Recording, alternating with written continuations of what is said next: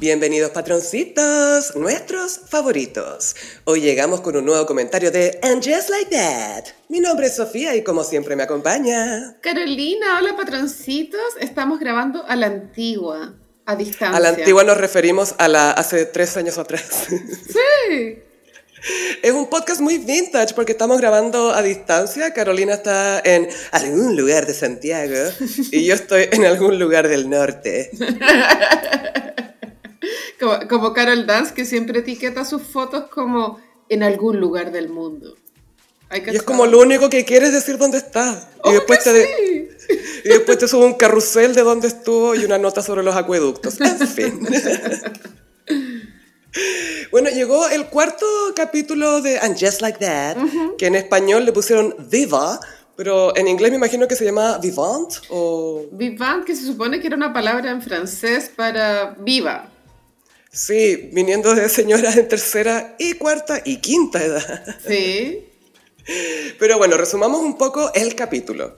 Eh, todo empieza en el, en el colegio, básicamente, de Rock y Lily, que los niños se van de paseo y pasa algo que me encantó que mostraran, que es que se va al bus con los niños y todos, chao, chao, y los papás, ¡sí! ¡Somos libres! Eh, sí, supongo que es una verdad que nadie dice, pero nadie quiere estar con sus propios hijos. Es que eso es porque siempre en las películas adolescentes es como se fueron papá y mamá, uh, uh, y acá es como se fueron los cabros, somos libres, podemos hacer cosas. En esa escena, Charlotte tiene un cinturón de frutilla muy lindo. Gaya, ¿qué hiciste cuando lo viste? Porque Es que sé que lo vi hace poco, así que no he tenido tiempo de googlear todo, todos los ítems de moda que aparecieron en este capítulo, pero ese cinturón me pareció increíble. es de que hecho, te a lo- preguntar, Lo voy a googlear mientras tú. Dale, dale. lo voy a imprimir y me lo voy a poner así nomás, de papel. Te iba a preguntar, ¿qué haces tú? Porque ya, obvio que uno aprecia la moda y uno sabe que hay cosas que obviamente no te vaya a comprar, pero es entretenido mirarlas. Pero esto igual se ve como alcanzable, ¿cachai? Como un cinturón de frutilla, quizás de otra marca, lo que Sí. sea. O sea, obvio que puede haber una réplica en, en Shane, ¿cachai? o en Wish, En- o en Fashion Nova. o The Real Deal. Acá dice Lulu Guinness. Ah, bueno, filo. Es que hay una, hay una sección en W, w Magazine donde hacen todo el, el review de la moda, de los capítulos. En W Magazine. Sí, W Magazine. Pero bueno, la cosa es que están ahí en el colegio y está LTW con su marido y Charlotte y Harry que están pero en éxtasis porque no están las, ni- eh, las niñas. Mira, acá sale que el capítulo en inglés se llama Alive, como la canción de Pearl Jam. La que canta el Repening. A eso, sí, a eso nos enfrentamos. Sí, sí, sí. Ya, bueno, entonces... Alive. Alive, sí. Y están en el colegio y la LTW y su marido cachan, que, cachan perfectamente qué es lo que quieren hacer Charlotte y Harry, que es como, "Bueno, estamos solos en la casa, vamos a tener sexo. Y ahí viene la escena que nosotros esperábamos, Carolina, porque tú estabas con, tú insistías en que Harry había fingido un orgasmo. Sí. Yo creo que un poco en negación de que había la posibilidad de not champañazo al final del coito. Sí, igual necesitamos la opinión de un, de un experto, yo creo, porque el experto los cual, al cual acuden Charlie y Harry no me dio confianza. Viste que estaba comiendo en la consulta. Sí, una power bar, pero eso es muy de médico, como me faltan mis proteínas, mi energía. y es como, señor, usted no está haciendo rondas, usted tiene prácticas privadas. ¿Y tú crees que el casting de que el doctor sea con rasgos asiáticos tiene que ver con, con lo woke de Just Like That o es solo coincidencia? O sea, de hecho, eso es casi un eh, estereotipo. Es un estereotipo, Como que sí. los inteligentes, los no sé qué, no sé qué, pero hemos visto todo tipo de médicos en el universo Sex and the City. De hecho, Dr. Mao fue el que ayudó a, a Charlotte a quedar embarazada. ¿Verdad? O sea, en un Dr. minuto, sí. Mao? Acupunturista igual, Sophie, es una ciencia, no ciencia, alternativa. Pero ¿sabes que me dijeron que es aceptada dentro de prácticas occidentales? O sea, no Como está- que es reconocida. no No, está no es una cura todo, pero Pero no hay papers que lo avalen. Pero yo igual creo Solo historia. Sí, solo, solo miles de años testimonios. de emperadores chinos ancestrales. Tal cual, tal cual. Pero bueno, la cosa es que eh, Charlotte y Harry están teniendo sexo y sabéis que me gustó que los mostraran que tienen su vida sexual y que son apasionados y que tienen su onda. Sí, siento que esa trama es muy del Sex and, the City antiguo. Sí, eso me pasó y que la, me acordé como, no sé por qué, del capítulo de Staten Island, porque Charlotte es muy chistosa en ese, en Sí. ese capítulo. Pero sí, me pasó que fue muy a la antigua Sex and the City y no era como miserable porque de repente en Just Like That hay mucha miseria. Caleta de miseria. Bueno. Y la Charlotte le dice a Harry, ¿quieres venirte en mis tetas? Y él dice, pero no es mi cumpleaños. Y ella dice, no importa, es una ocasión especial. Pero no es mi cumpleaños. Eh, sí, y mm, como está bien grabado cuando Harry se pone en posición de hacerlo, como que se firma en el catre. Sí, Como- pues tiene que afirmarse de algo. Necesita algo de que afirmarse el pobre caballero. Y ahí no cae nada. Pero Eh. él tiene un orgasmo y es como, oh, wow, mejor orgasmo de mi vida. Y la Charlotte, ¿dónde está? ¿Dónde está?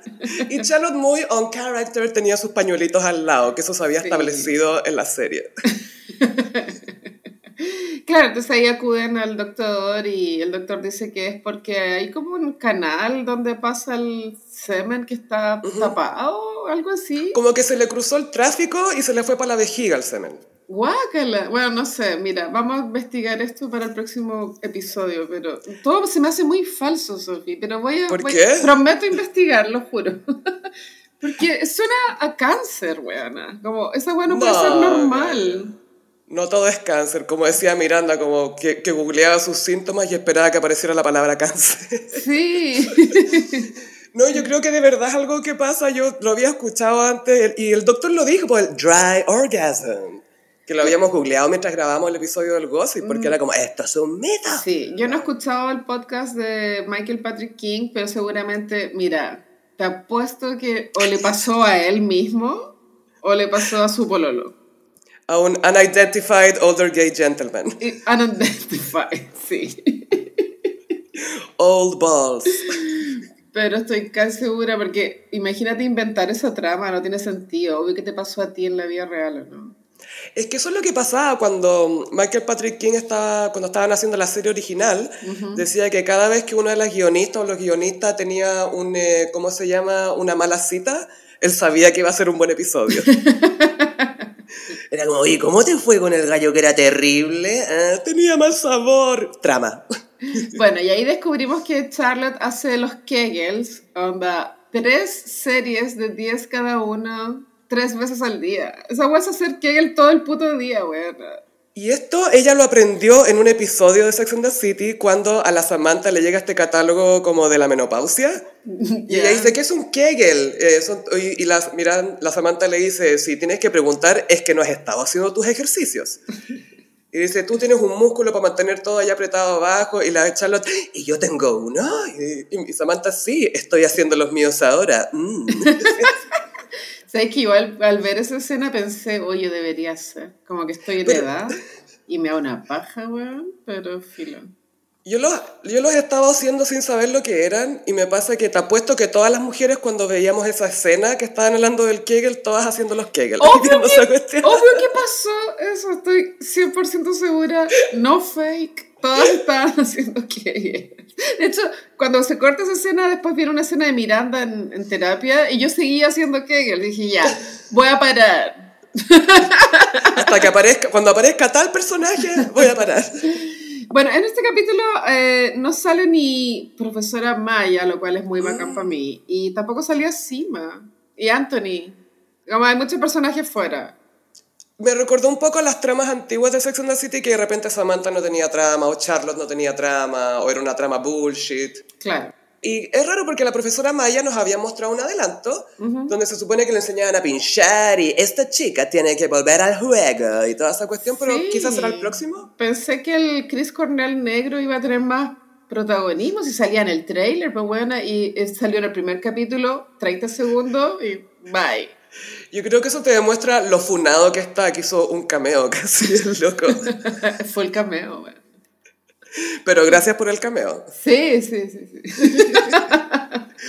Y ahí, bueno, nos llevan a esta, eh, a esta escena que nos había mostrado en el trailer, que la Charlotte le, le cuenta a sus amigas lo que pasó. Y la Carrie es tan fome, weón, es tan refome. Carrie es lo peor. ¿Por qué era columnista de sexo? O sea, me estoy adelantando, pero también cuando le llega la dick pic, es como que, no sé, Uy, uh, siento que se escandaliza por dentro de forma innecesaria, weón. Como, es muy como un pirulín. Uy. como bueno, tenés 55, o supéralo. Y ha visto por lo menos 55 picos también, ¿cachai? Mucho más, Sofía. 250. No, porque ella no habla de esas cosas, ella no las habla. Ah, verdad. Es cierto, es cierto. Pero encontré raro que, bueno, estaban teniendo toda esta conversación sobre la eyaculación. Encuentra el resto de este podcast en el nivel 100% That Bitch en patreon.com slash elgossip.